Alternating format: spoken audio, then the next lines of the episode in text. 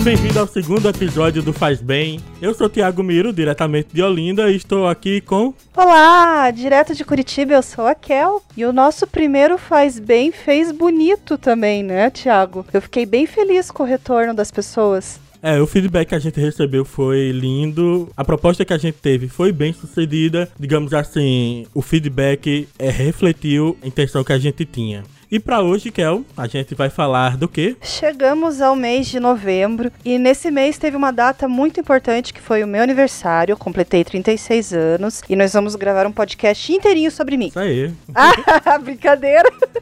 é mentira. Não, foi meu aniversário, sim. Mas dia 20 de novembro teve uma coisa muito mais importante. É o Dia da Consciência Negra. Então, hoje a gente vai trazer para vocês algumas notícias, algumas histórias, algumas coisas para resgatar sua fé na humanidade. Vamos começar? Vamos lá.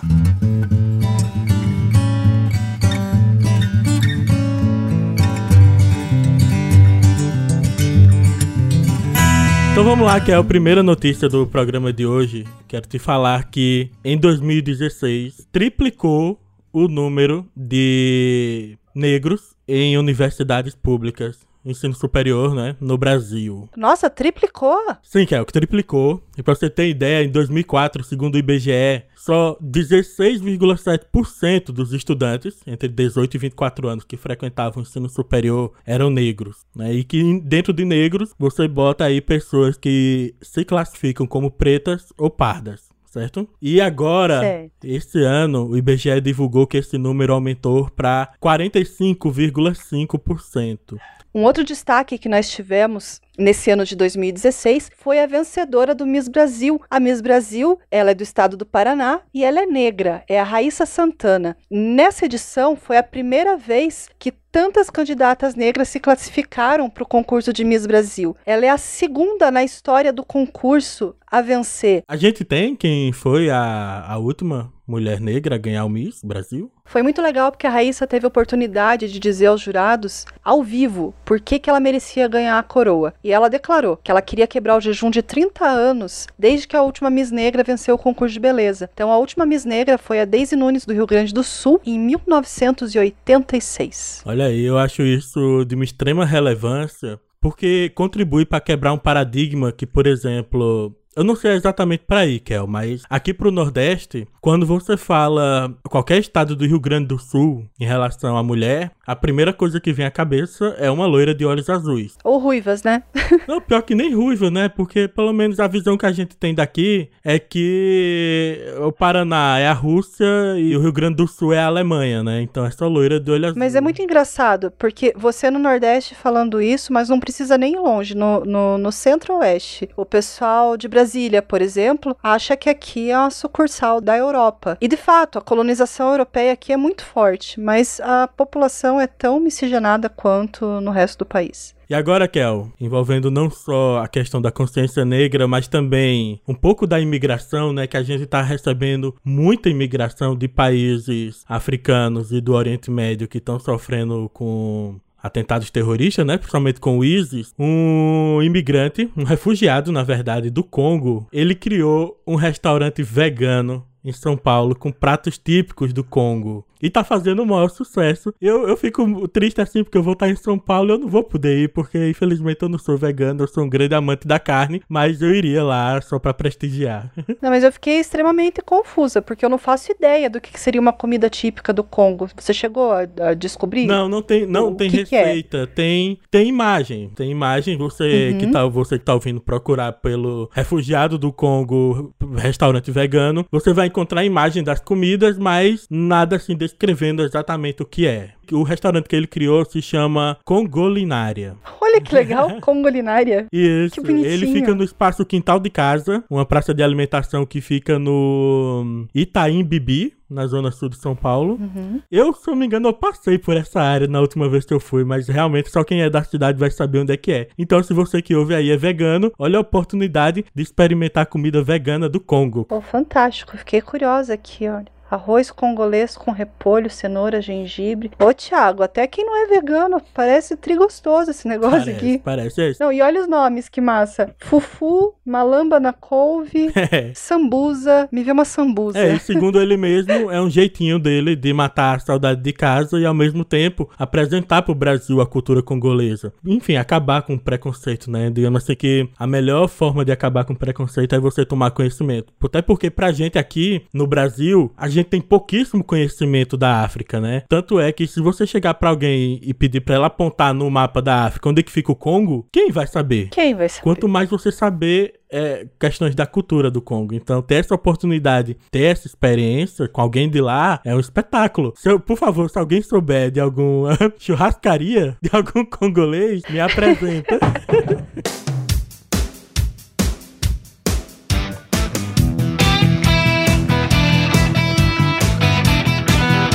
Você viu que legal aquela notícia da deusa da melanina, Thiago? Eu lembro, era um absurdo a cor daquela mulher, né? Não, ela é senegalesa, o nome dela é Kodja Diop. E o que eu achei mais interessante, assim, além de ela ter um- um- uma cor tão exótica, né, bonita, ela é muito confiante. Então, ela deixou uma frase, assim, que eu achei fantástica. Claro, apesar de todo o destaque que ela teve no Instagram com aquela foto, aquela campanha que ficou famosa, né, que foi justamente para desmistificar a beleza, mostrar as garotas coloridas, né, que era o nome dessa campanha que celebrava os vários tipos de pele. Óbvio, sempre tem os haters, né? E ela não ficou abatida não. Ela falou, eles achavam que conseguiriam me tirar do sério ou que me fariam sentir mal com a minha pele, mas adivinhe, eu os mostrava o quanto eu não me importava com o que pensava. E isso é muito importante, porque atualmente existe um problema muito grande nos países africanos, que é o clareamento de pele. Algumas mulheres tentando entrar nos padrões de beleza global têm usado cremes e técnicas não muito saudáveis para clarear a pele. Não, né, gente? Não. Mas isso é muito da cultura que é imposta, né? Se elas, por exemplo, não fizerem isso, tá numa situação de que se elas não fizerem isso, elas não conseguem trabalhar, não é? É uma coisa que eu achei absurda, que recentemente eu fui ver aquele filme no cinema, Deuses do Egito, e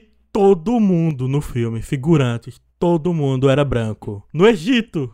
Ô, louco, não vou ver. Só de pirraça. É fogo, Thiago, porque as pessoas querem negar o racismo. Querem dizer que o, na- o racismo não existe. Eu, como, como branca, de repente nem posso ficar falando disso. Pelo menos é o que pensa a Chimaranda Adichie. Sabe que ela teve numa entrevista na, na Lindo, BBC? lindo, na BBC? isso. E daí o, o Emmett Tyrell, que tava é, questionando, né? A BBC falou, né, se o Trump foi racista tal. E o Tyrell cortou e falou: não, isso não é verdade, ele não foi racista. Daí a Chimamanda só rebateu: olha, desculpa, mas você é branco, então não é você que decide o que é ou não racismo. Você não pode sentar aqui e simplesmente defender que ele não foi diretamente racista quando ele foi. E ela tá coberta de razão. O máximo que a gente pode é falar sobre. Como eu tava vendo uma definições que Pra diferenciar, né, diferença entre falar sobre racismo e falar do racismo, né? Falar sobre, a gente pode ver a situação, refletir, tecer algum comentário com base na experiência da gente. Falar de racismo, só quem vive é que sabe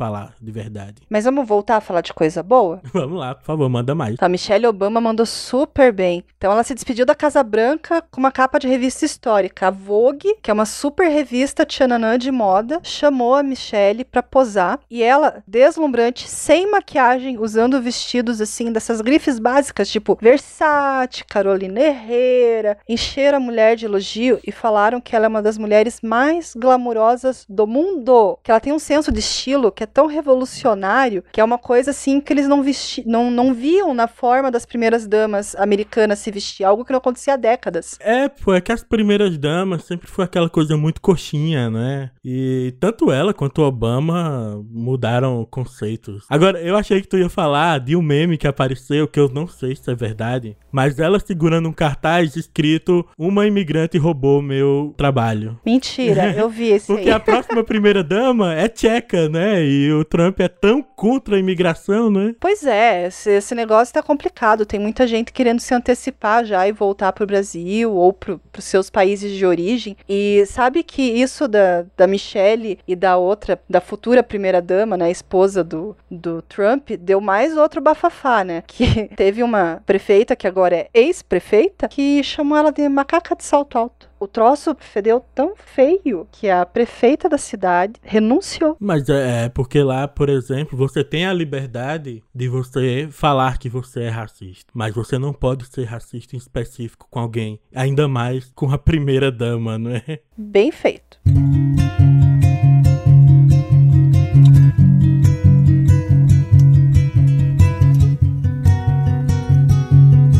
Quer uma boa notícia pra gente? Que temos nossas aspirações de viajar para a Europa. Portugal começou a dar incentivos para brasileiros se mudarem em definitivo para lá.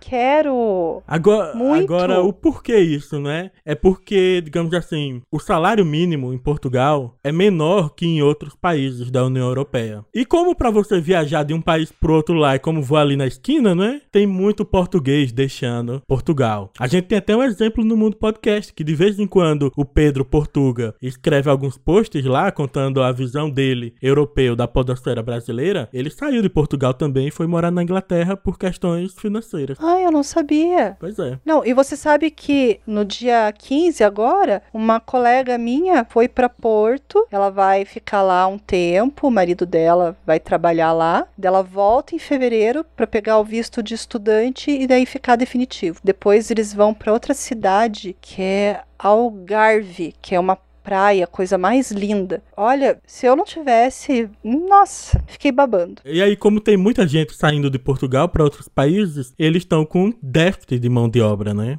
Para tudo. Então, eles passaram a facilitar isso para países de língua portuguesa, né? Para pessoas de países de língua portuguesa poderem ir morar lá. E eu vou te falar que eu iria. Se desse, eu iria. Ué, só querer. É, pena que não é só querer. Porque querer eu quero.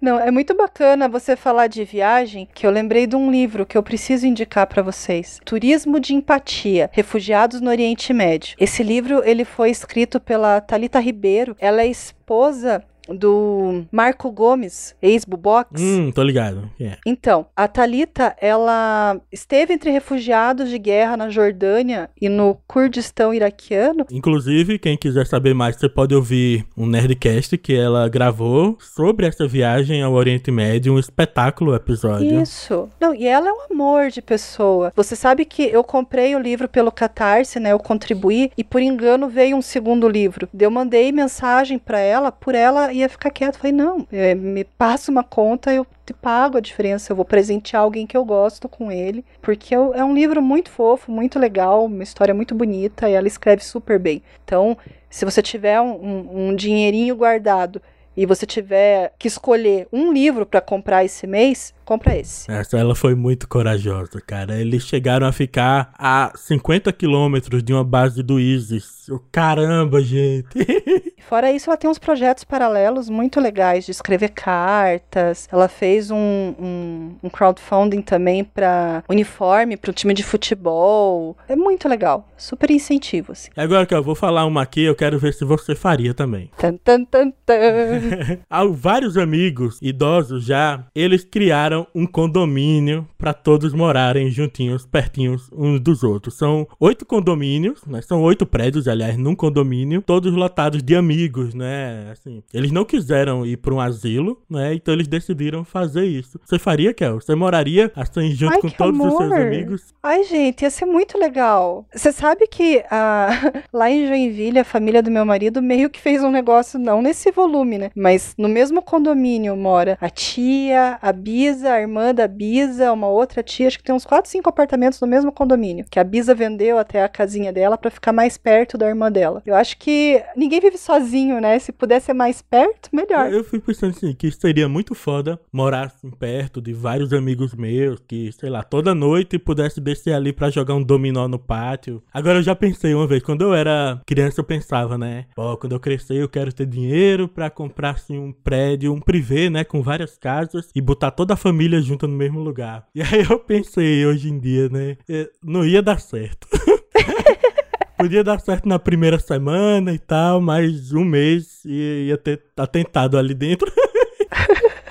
Amigos, tudo bem. Nem tão longe que venha de bala, nem tão perto que venha de chinelo. Né? Exatamente. Né? Ô, Thiago, e o que, que você tem assistido? Blacklist, tu já viu? Já vi, tapa na cara. É um tapa na cara atrás do outro. É um espetáculo e eu fico impressionado como o Reddington, né, que é o personagem principal, como ele é inteligente, assim. Porque todo mundo que tá ouvindo, eu imagino que já tenha assistido Breaking Bad. E a gente ficava muito impressionado com os planos dele, os planos de fuga, né, aquele plot twist que quando acabava o episódio, você voltava tudo o episódio e fazia todo sentido o plano dele, né, de fuga. E no Blacklist, você pega isso a décima potência, sabe? O cara é muito inteligente, ele, ele é um bandido que fez o FBI trabalhar para ele. É um espetáculo, cara. Não, e eu não aguentei ficar só com as temporadas do Netflix, eu fui atrás da até onde tava, né? Quarta temporada, uhum. assisti tudo. E a gente não sabe ainda se é filha dele ou não. Porque tem horas que eu tenho certeza que é filha dele, tem horas que eu acho que não é. Não, então... Bom, a gente tá com benefício da dúvida, não tenho certeza até agora, né? Pois eu é. também comecei a ver a quarta temporada no método alternativo, porque eu não que terminou as três temporadas do Netflix eu não aguentei e até uhum. agora nada, né? E tá muito foda. Ai, agora sabe o que é que eu não gostei? A ah. equipe que tá fazendo as legendas tá muito zoeira, porque tem um dos episódios que tem uma das personagens importantes morre, aí, aí ela morre. Ai, spoiler, eu vi. Ela morre, aí quando acaba o episódio que entra o crédito de quem Ótimo. criou a legenda, o cara mete na legenda: Fulana está viva. Aí, porra, por quê? Por quê? Não, assim, tudo bem que eu tava fazendo maratona, mas eu não gostei de levar spoiler na cara, assim. Poxa, não tinha pra que isso. Não deu nem graça. então, quando deu esse spoiler aí, eu fiquei braba, e daí quando a, a outra pessoa importante morreu, eu chorei. Pô, eu fiquei que nem o Reddington lá na praia. Uhum. Nossa, eu chorei. Caramba. Mas você tá vendo alguma coisa, Kel? Nossa, eu, eu vi várias coisas. Eu vi o Marvel's Luke Cage, Olha. que é muito legal. Não só o roteiro, porque é, o Daredevil tem vários personagens que daí estão destrinchando em, em spin-offs, né? Em séries alternativas. Então já teve a. Jessica Jones. Isso, ia falar Jessica Parker. Então teve a Jessica Parker e agora tem o Luke Cage. Não, Jessica Jones. Jessica, oh, eu falei errado. então teve a Jessica Jones e agora teve o Luke Cage. E teremos o Justiceiro e o Punho de Ferro. Sim. Não, e o Luke Cage me chamou muita atenção porque eles fazem uma crítica muito forte a essa questão do racismo. Eles mostram como que era no Brooklyn, tem a questão da música. Pô, é bem legal. A música é um espetáculo. Praticamente todos os atores são negros, né? Só faria sentido nisso. O que a gente vai ter também nessa área, Kel, é o filme do Pantera Negra, né? Que se passa na África e nada mais justo do que todos os protagonistas do filme serem negros também. E é o que vai ser. Não, excelente. É ser. Excelente excelente, coerente, né? Porque eu, eu fico indignada quando eles pegam atores brancos e pintam, né? é foda. Pra quê? Pra quê? Me explique. Um outro filme, daí, agora saindo de série, indo pra filme, eu assisti o Now You See Me 2 fujam, não assistam, que é o truque de mestre. Não assistam Sério? o 2. O 2 é muito forçação de barra. É uma droga. Porque o 1 um é tão bom, cara. Exatamente. O 1 um é maravilhoso. Tem o Morgan Freeman, né, fazendo o Thaddeus Bradley. Então, assim, o 2 é legal para você ter uma, uma um, um desfecho, mas eles forçaram muito a barra. Muito piraram na batatinha. Poxa, assim. eu tava com tanta vontade de ver. Vou, vou, vou, dar só. Se você quiser assistir por sua conta e risco. Vou dar só um aperitivo para você entender. Não vou te dizer como eles fizeram. Num determinado momento, eles estão fugindo, eles entram num, num, túnel, assim, que é um tubo, que vai levar eles do, do terraço até o, o, o térreo. E quando eles caem, né? Eles percebem que estão na China. Nossa! Uhum. Oxi. Pois é. Okay, né? Por sua conta é Mas falando aí de filme série, uma boa notícia é que o Netflix, ele tá pirado. A quant, assim, Como assim? Porque a quantidade de coisa nova, original Netflix, que tá saindo, não dá para acompanhar, porque praticamente toda semana você entra, tem lá uma fileira de coisa nova original deles, e você entra em desespero, porque você nunca vai conseguir ver aquilo tudo. Nem me fala. Eu tenho uma lista que eu vou colocando lá para assistir, e eu já cheguei a fazer umas limpas assim do desistência. Eu não vou conseguir ver. Eu, eu quero recomendar o livro Inferno do Dan Brown. Uh, eu sempre gostei muito da literatura do Dan Brown, né? Eu só não gostei mesmo do símbolo perdido, que o final uhum. foi tão merda do livro que eu me desestimulei em ler O Inferno, né? E aí, semana passada eu fui ver o filme. Eu gostei tanto assim da história do filme, que obviamente tá extremamente mal contada no filme, você percebe que deixou muita ponta solta, mas que me deixou maluco para ler o livro, porque eu sei que aquelas pontas vão ser amarradas. Foi a mesma experiência que eu tive hum. no Código da Vinci, né? Que a primeira vez que eu vi foi o filme, pra então ir ler. Mas daí quando você foi ler, você não ficou revoltado? Porque eu primeiro li, e depois fui ver o filme. A minha vontade, quando chegou o final, era de levantar assim e começar a gritar. Porque eles. Primeiro, a atriz eu não queria que fosse daquele jeito, queria que fosse do jeito que estava no livro, a descrição. Uhum. Ai, tem um outro vínculo de, de genealógico ali que não precisava. Ah, não, eu até gostei, gostei, sabe, do filme do Código da Vinci. O que me revoltou foi o Anjos e Demônios, que eu tinha lido antes de assistir o filme. E, digamos assim, o Anjos e Demônios a, a história se passa toda em volta da antimatéria. No livro, o primeiro capítulo é explicando o que é a antimatéria, qual é o poder dela. Então, o filme inteiro você fica com medo de que aquela bomba de antimatéria exploda. No filme, você não tem a menor ideia do que é antimatéria e você não tem sentimento de urgência nenhum por aquela bombinha minúscula que tá para explodir. Falta de visão, né? É foda. Mas eu vou ler O Inferno e recomendo a quem tá ouvindo que vá ler também. Não, e voltando pros filmes maravilhosos do Netflix Netflix tem dois que eu quero indicar. Um é de ficção científica, é o Transcendence. Ele conta a história de um doutor, que ele é a maior autoridade do mundo em inteligência artificial. Ele começou a fazer uns experimentos controversos Olha na ideia de criar um robô que tenha emoções humanas. E ao mesmo tempo tem alguns extremistas anti-tecnologia que querem matar ele. Eu vi o, o banner desse filme no Netflix, mas não me chamou tanta atenção, então tá recomendado, né? Então, o outro é um filme muito bonitinho que se chama Amor Além da Vida. Então, depois da morte dos filhos, o Chris Nilsson, que é o Robin Williams, e a mulher dele, Anne, passam por, um, por dificuldades, né? Porque, poxa, uhum. quem quer perder é. filho? É. Depois de uns anos, Chris, né, o pai, acaba morrendo também. E dele vai pro paraíso. Lá no paraíso, ele conhece o Albert, que é pelo o Cuba Gooding Jr., que eu acho um ator super maravilhoso Fantástico. também. E daí o que que acontece? A Anne, ela fica depressiva e daí ela acaba se matando. Só que o que acontece? Ela não vai pro paraíso, ela vai para um lugar diferente. E daí quando o Albert conta isso pro Chris, ele fica perturbado e daí ele pede ajuda pro Albert e ele sai em busca da alma da Anne. Agora, o legal desse filme, além de ser uma história super linda, é que o paraíso, ele é como se fosse um quadro. É, o visual é lindo, é lindo, é lindo. É um filme assim que você vai assistir, vai ter uma série de estímulos sensoriais ali, porque ele é muito. Ah, lindo. pera, ele mostra como seria o outro lado. Sim, só que o paraíso você enxerga como você imagina o seu paraíso. Olha, legal. Tem toda uma, uma discussão filosófica. E ela, como ela se suicidou, ela não foi pro mesmo paraíso dele. Ela foi para outro lugar. Daí ele vai fazer essa busca para tentar achar ela. Caramba, que foda. Como é o nome do filme? Amor Além da Vida. Olha aí, espetacular. Gostei da premissa. Lindinho, lindinho, assim. É um filme que a capinha dele você não dá nada, porque tá só o Cuba na capa. Mas é justamente isso. Alguns filmes com histórias espetaculares não são bons de marketing, né? Não. Nesse ramo aí, cara, o Vanilla Sky, que é um filme absurdamente bom, você não se sente nem um pouco estimulado a ver ele pelo nome, pela divulgação, por nada. Eu vou ver isso aí também. Já marcado aqui que é os dois filmes pra ver hoje.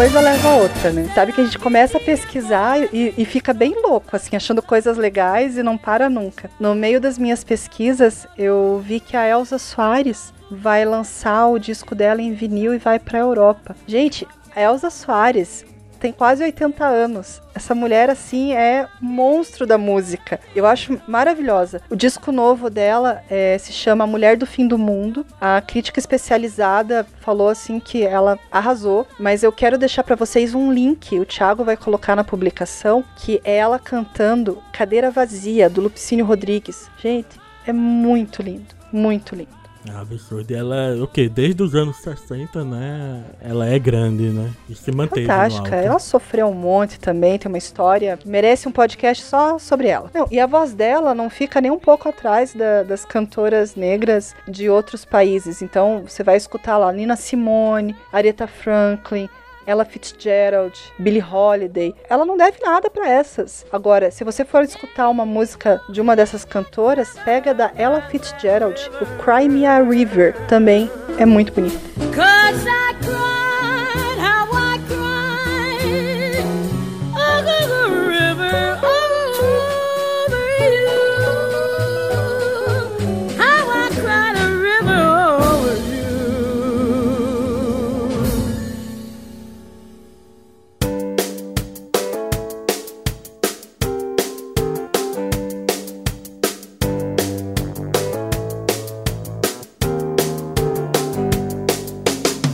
Que legal que é essa notícia de você falando de amor, né? Olha, o cara, ele doou o fígado para uma estranha, né? O cara fazia parte desses programas de doação, sei lá, como eu sou doador de medula óssea, sabe? Nunca me procuraram, né? Mas estamos uhum. lá no cadastro. E aí o cara foi chamado para doar parte do fígado dele para uma mulher que precisava uhum. e o transplante é feito na hora, né? Os dois estão na mesma sala, eles estão acordados. Então esse é aquele tipo de transplante em que, que o doador conhece quem vai receber, né? Hum, que legal. É porque não, não vai o fígado inteiro, né? É um pedacinho, Isso, né? e assim, no, como o cara tá vivo, né? Você tira ali na hora e já uhum. passa pra outra. Então os dois estão na mesma sala. E o cara doou parte do fígado dele pra mulher e se casaram um tempo depois. Opa! Pois é, se conheceram, saíram e enfim acabaram casando. Que amor, gente. E olha aí que legal, você pode, realmente, literalmente pode dizer que você tem uma parte de mim. Engraçado, né? Porque eu tava lembrando agora que existia uma confusão sobre onde era o coração. E achavam que o, que o coração era mais ou menos onde é o estômago. Eu sempre ouvi falar que o coração ele, é, ele fica do lado esquerdo do peito, que é até onde a gente bota a mão para cantar o hino. Mas, uhum. pelo, mas já me falaram também que o coração fica no centro da sua caixa torácica, aqui embaixo do externo, né? Uhum. E, enfim, onde é que fica o coração, então? Onde fica o seu coração? Conta pra gente aqui nos comentários. onde mora o seu coração? eu, eu sei que uma vez eu tentei subir uma ladeira correndo e o meu coração quase saiu pela boca, né? Foi ali eu percebi onde ele ficava. Porque, da, porque dava pra ver, né? Ele batendo. Kel, assim como a gente fez no, no, último episódio, teve aquele momento da gente se sentir mal porque a gente, quando era adolescente, muito novinho, a gente comia terra, né? E enquanto outras crianças estão fazendo coisas espetaculares. Aí eu tenho aqui para você uma garota de 13 anos dos Estados Unidos, do estado do Oregon. De que forma eu serei humilhada hoje, por favor? Isso, agora é na área da medicina. Porque sempre teve um problema em relação a ataduras curativos de ferimentos e tal. Porque você tem sempre que estar tá trocando, tem que estar tá limpando e tal. É, não pode estar tá úmido, Exatamente. né? Exatamente. E essa menina, ela criou uma atadura que ela avisa quando tá na hora dela ser trocada. 13 anos de idade. É... Nossa. A atadura, ela, ela, com base na umidade, né, do local que ela tá, ela muda de cor, né? Então ali o enfermeiro que tá próximo já vê, opa, tá na hora de trocar. Que legal! E olha aí, então, estamos nós aqui com 30 e 36 anos. O que é que a gente fez, Kel? Uh, tá bafa.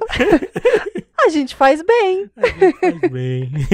Ai, mas ó, Criança é tudo de bom, gente. E tem essa menininha, a Carolina Monteiro, com oito anos. Ela tá dando aula de autoestima e combate ao preconceito na internet. Ela tem um canal no YouTube e ela conta as histórias do que acontece com ela. Então, eu vi um vídeo, eu vou deixar o link para vocês também, em que ela conta que umas coleguinhas da escola vieram zoar o cabelo dela. Falou assim: ai, por que, que teu cabelo é duro, né? E dela rebate, né? Fala duro, uhum. duro, meu cabelo não é duro, duro é você, né? Gente ignorante.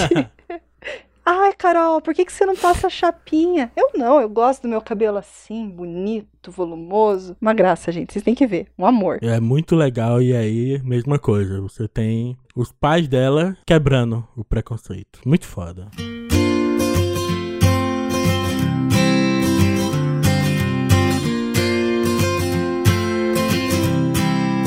E que pra gente fechar aqui, eu queria falar de uma coisa que a gente tem visto crescer demais nos últimos dois, três anos, que é a questão da politização né? Principalmente por conta das redes sociais. A gente às vezes fica muito mal em ver, né, essa questão política se tornar meio que time de futebol, ficar muito polarizado, em alguns casos dá até briga física mesmo, né? Mas o que a gente faz aqui, né, é ver o lado bom das coisas. E, e eu vejo isso como uma coisa boa, que é uma politização do brasileiro, né? Que ao longo da história sempre se reclamou que a gente não sabia votar, que brasileiro não liga pra política, né? Quantas pessoas falam que não gostam de política e que é tudo ladrão e tal.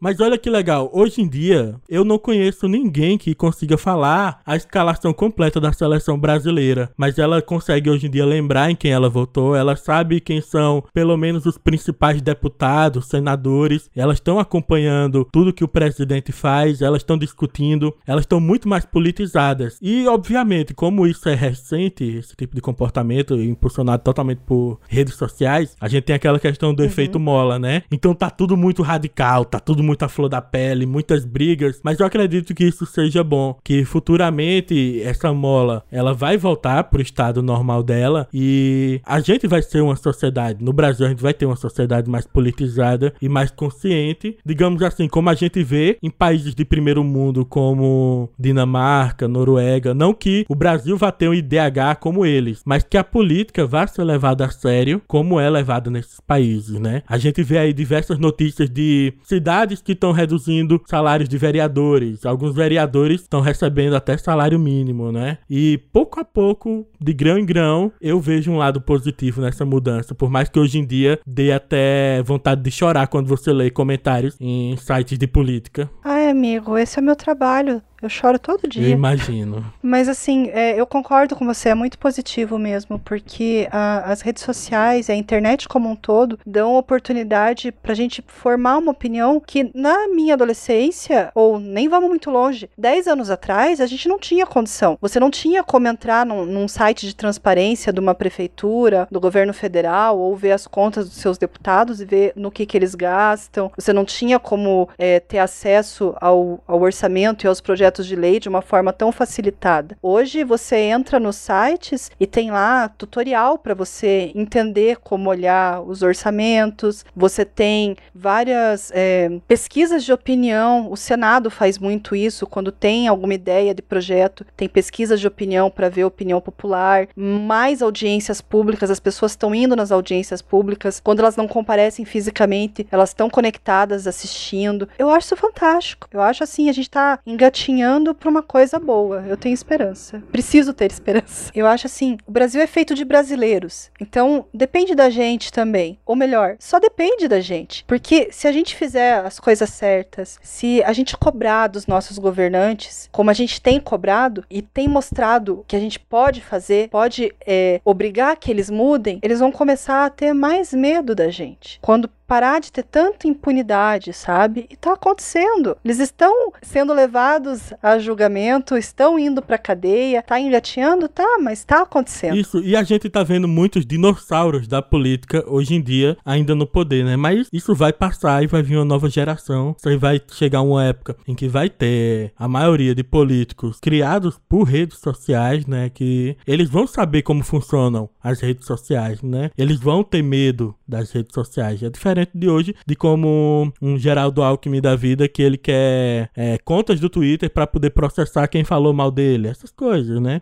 Mas isso vai mudar. É, amigo, para. que mané processo, para. Fica feio. Não é assim que se faz. Saindo um pouquinho do Brasil, tem um livro que eu queria deixar um pedacinho para vocês. É um livro que eu não li ainda, mas eu vi esse trecho e eu fiquei com vontade de ler. O livro é O Terra Sonâmbula da Mia Couto e ele foi considerado na Feira do Livro do Zimbábue como um dos 12 melhores livros africanos do século XX. E ele está sendo reeditado, as pessoas comparam ele com Guimarães Rosa. Olha. Eu vou, eu vou ler um pedacinho do começo e vou passar para o final do capítulo para não ficar muito longo, tá?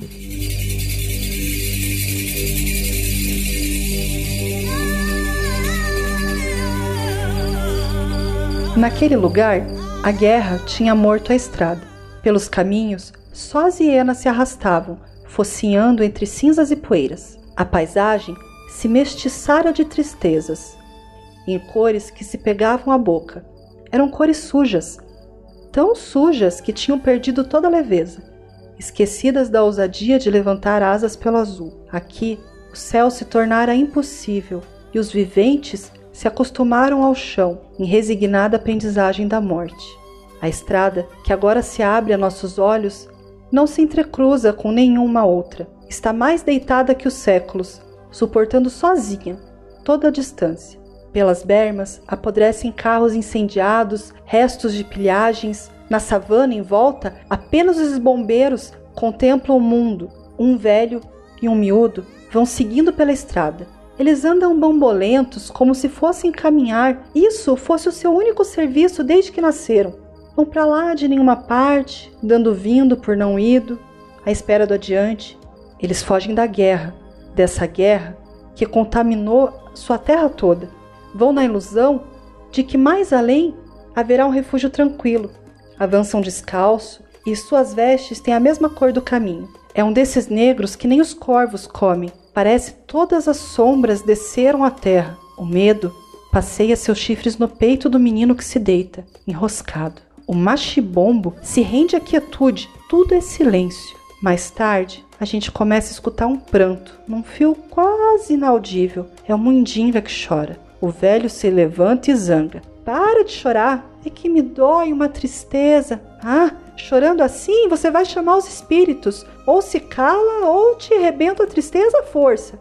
Ai, nós nunca mais vamos sair daqui. Claro que vamos, com certeza. Qualquer coisa vai acontecer qualquer dia, essa guerra vai acabar. A estrada vai se encher de gente, de caminhões, como no tempo de antigamente. Mais sereno, o velho passa um braço sobre os ombros trementes do rapaz e lhe pergunta: Tens medo da noite? Mandiga acena afirmativamente. Então vai acender uma fogueira lá fora? Mildo se levanta, recolhe os papéis e fica meio assim de rasgar uma folha escrita. Acaba por arrancar a capa de um dos cadernos. Para fazer fogo, usa esse papel. Depois, se senta do lado da fogueira, ajeita os cadernos e começa a ler. Balbucia letra a letra, percorrendo o lento desenho de cada uma. Sorri com a satisfação de uma conquista. Vai se habituando, ganhando despacho. O que, que tá a fazer, rapaz? Estou a ler. É verdade, já esquecia, você era capaz de ler. Então leia em voz alta, que é para me adormecer. O miúdo lê em voz alta. Seus olhos se abrem, mais que a voz, que lenta e cuidadosa vai decifrando as letras. Ler era coisa que ele apenas agora se recordava saber. O velho Tuair, ignorante das letras, não lhe despertara a faculdade da leitura. A lua parece ter sido chamada pela voz de Muindinga. A noite toda vai se enluarando, pratinhada. A estrada escuta a história que desponta dos cadernos.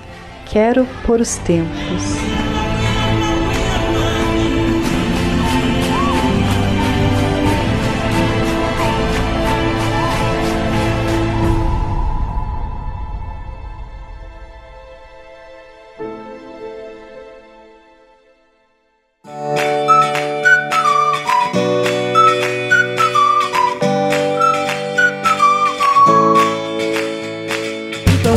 Chegando aqui ao final do nosso segundo episódio. Vamos fazer alguns agradecimentos. Temos que agradecer a quem comentou no post, a quem deu feedback pra gente através das redes sociais. E em particular, eu gostaria de agradecer aqui a Dayana Almeida, criadora, podcaster do podcast Gerando Novas Histórias, o GNH, que mandou um e-mail muito legal pra gente e que nos fez bem, Kel.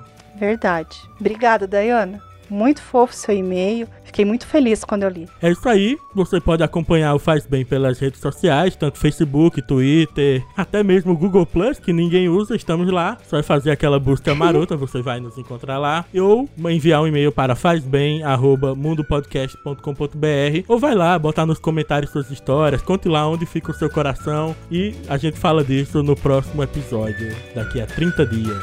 Isso aí, Kel. É isso aí. Acabou. tchau. tchau. tchau.